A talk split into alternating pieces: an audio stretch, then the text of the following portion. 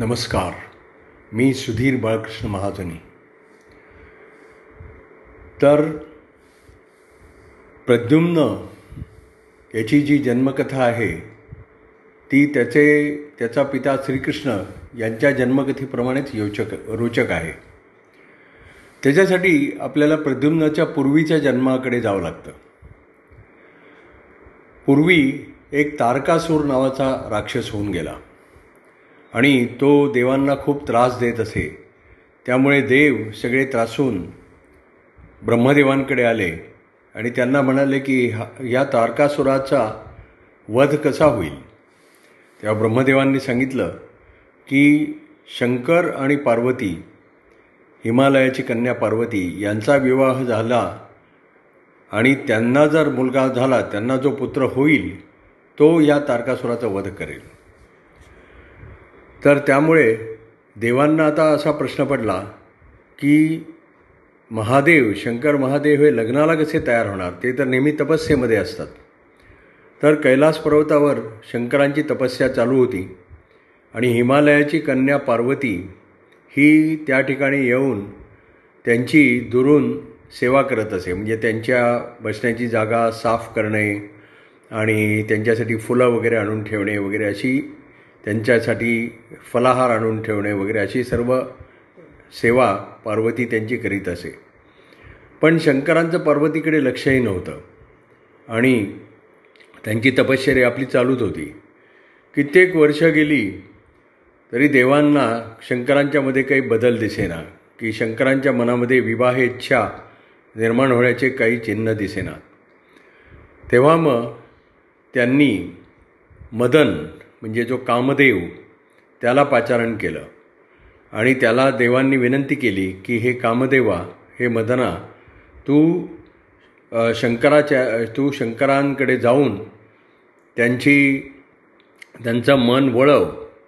त्यांचं त्यांच्या मनामध्ये कामेच्छा निर्माण होईल विवाहेच्छा निर्माण होईल असं तू काहीतरी कर. तुझं कौशल्यपणाला लाव आणि तू हे मोठं कार्य तुला करायचं आहे. तेव्हा मदन या गोष्टीला तयार झाला. मदन आणि त्याची पत्नी रती. या मदनाचं वर्णन असं आहे की धनुपौष्पम मौर्वी मधुकरमयी पंचविशिखा वसंत सामंतो मलय मरुदा यो धनर्था या मदनाचं धनुष्य म्हणजे फुलाचं धनुष्य असतं. आणि त्या धनुष्याला बाण फुलाचे पाच बाण असतात. या धनुष्याची मौर्वी म्हणजे दोरी म्हणजे भ्रमरांची माळा जी फुलांच्या मागे रुंजी घालत असते ती भ्रमरांची माळा म्हणजे या धनुष्याची दोरी. आणि याचा मंत्री म्हणजे वसंत ऋतू. आणि याचा रथ म्हणजे मलय पर्वताकडून येणारा थंड आणि सुगंधी वारा हा याचा रथ असं या मदनाचं वर्णन. मदनाचं काम म्हणजे पुरुष आणि स्त्री यांच्यामध्ये कामेच्छा निर्माण करणे आणि त्यांचं मिलन घडवून आणले हे मदनाचं काम.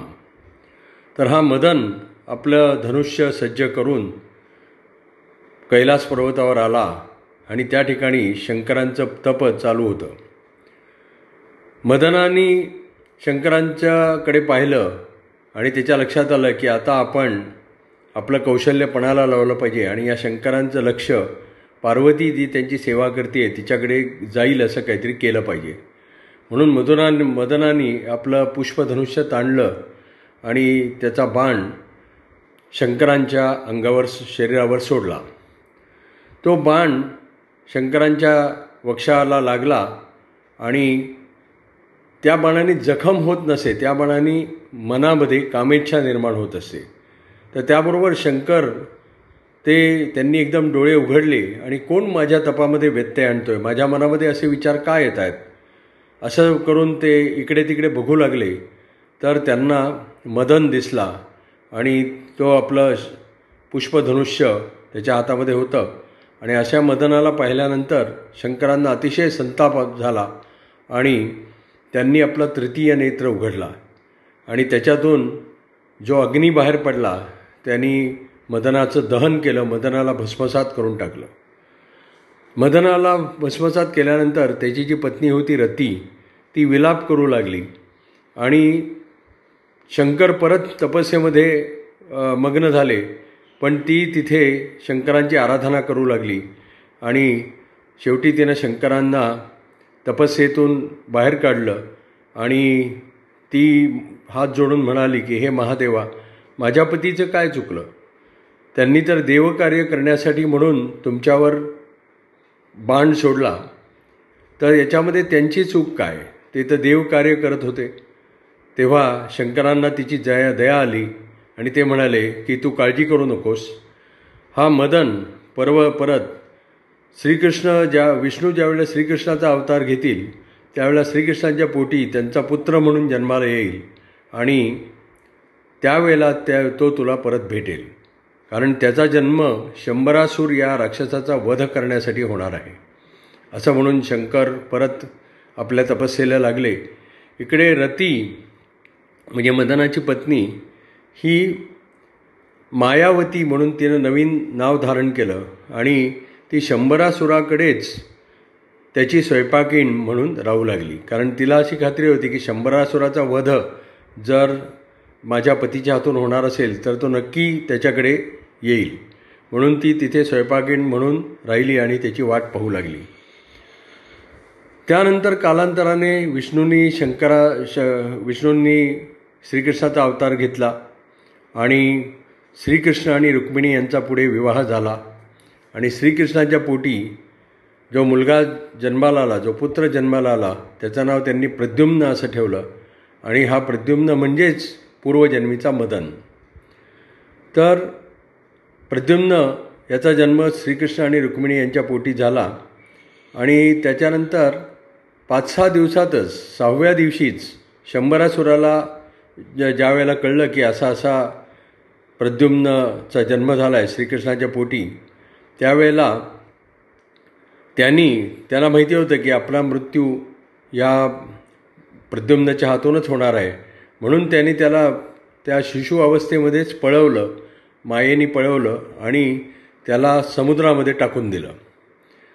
लवण नावाचा एक समुद्र होता त्याच्यामध्ये त्याला फेकून दिलं. इकडे रुक्मिणीने पाहिलं की आपला मुलगा तर कोणीतरी हरण करून नेला आहे त्यामुळे ती शोक करू लागली. परंतु श्रीकृष्णाने तिला शांत केलं की तुझा मुलगा योग्य वेळेला तुला परत भेटेल. इकडे हा जो समुद्रामध्ये बालक फेकला गेला होता तो एका माशाने गिळला.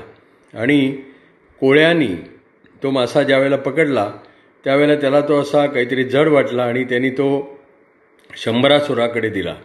शंभरासुराने तो मासा त्याच्या स्वयंपाकिणीला म्हणजे मायावीला चिरण्यासाठी म्हणून दिला आणि तो मासा ज्यावेळेला त्यानं चिरला त्यावेळेला एक सुंदर बालक तिला त्या माशामध्ये जिवंत अवस्थेमध्ये दिसला. त्याबरोबर तिला साहजिकच त्या बालकाबद्दल प्रेम वाटू लागलं आणि तिला हे कळेना की हा बालक कोण असावा आणि इथे कसा काय हा माशाने गिळला. तर त्यावेळेला तिथे नारायण नारायण म्हणत नारद प्रगट झाले. आणि नारदांनी तिला सांगितलं की हा बालक म्हणजे दुसरा तिसरा कोणी नसून पूर्वजन्मीचा हा मदन आहे हा तुझा पती आहे आणि याचा तू संभाळ कर ह्याला लहानाचा मोठा कर. आणि ह्याला शस्त्रविद्या अस्त्रविद्या दे. आणि पुढे हा शंभरासुराचा वध करणार आहे. त्यामुळे मायावतीला खूप आनंद झाला आणि तिनं या बालकाचं संवर्धन करायला सुरुवात केली. पुढे हा बालक जसा मोठा झाला आठ दहा वर्षाचा झाला तसा तिनं त्याला शस्त्र अस्त्रविद्या शिकवायला सुरुवात केली. आणि तो अतिशय कुशाग्र बुद्धीचा होता आणि त्यामुळे तो या विद्यांमध्ये पारंगत झाला. आणि तो आता पूर्ण तयार झाला आहे असं पाहिल्यानंतर तिनं तिनं त्याला त्याच्या जन्माची कथा सांगितली.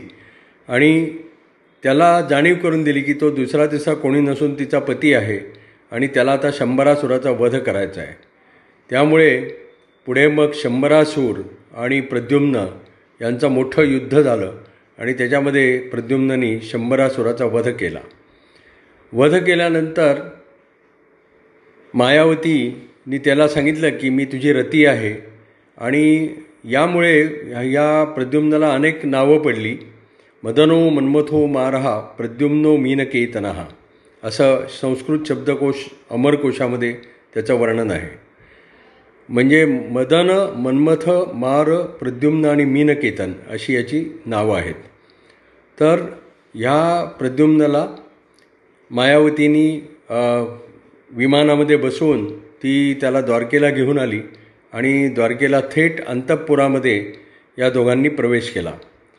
आणि तो अतिशय सुंदर पुरुष आणि थेट श्रीकृष्णाचं दिसणारा असा पाहिल्यानंतर श्रीकृष्णाच्या ज्या स्त्रिया होत्या त्या लाजल्या आणि त्यांना वाटलं की हे हा- हे कोण आहेत?